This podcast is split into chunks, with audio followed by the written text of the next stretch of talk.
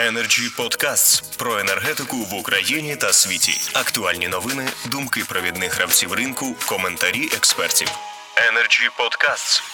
Поддерживаю э, все те проблемные моменты, которые озвучили другие участники рынка.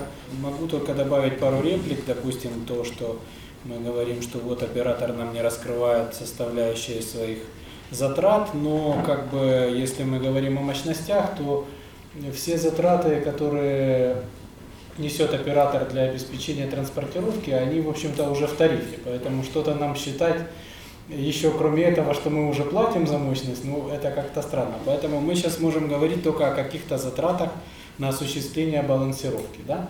Ни одного случая нет, когда оператор раскрыл эти затраты. Да? То есть из чего складываются эти затраты, как формировалась информационная составляющая цены платы за нейтральность и этот тариф. Этого никто не знает. Вот с 1.10 по действующему законодательству, по действующим принятым изменениям мы, скорее всего, будем получать какие-то цифры в информационной платформе, которые мы потом в конце года, через 12 месяцев, скорее всего, должны будем заплатить. Да?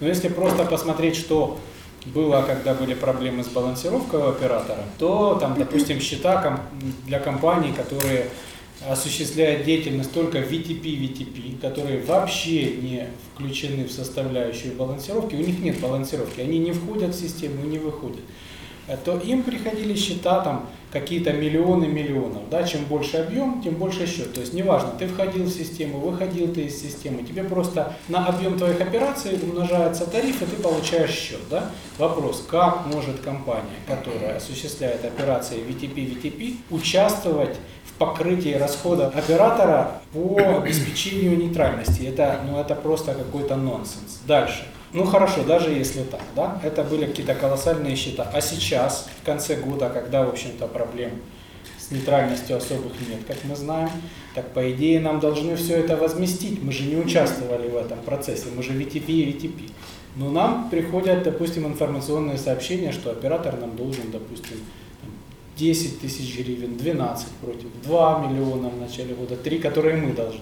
Ну, о какой-то прозрачности этих расчетов вообще какой-то смысловой нагрузки их, ну, очень сложно говорить. И нас, ну, сколько было вопросов, раскройте, пожалуйста, как вы считаете, давайте уберем VTP операции из этого, давайте рассмотрим, откуда возникают э, эти проблемы, почему все должны за это платить. Оператор же неоднократно оповещал рынок о том, что Трейдеры, работающие в сегменте промышленности, фактически не допускают небалансов, а если и допускают, то полностью их оплачивают.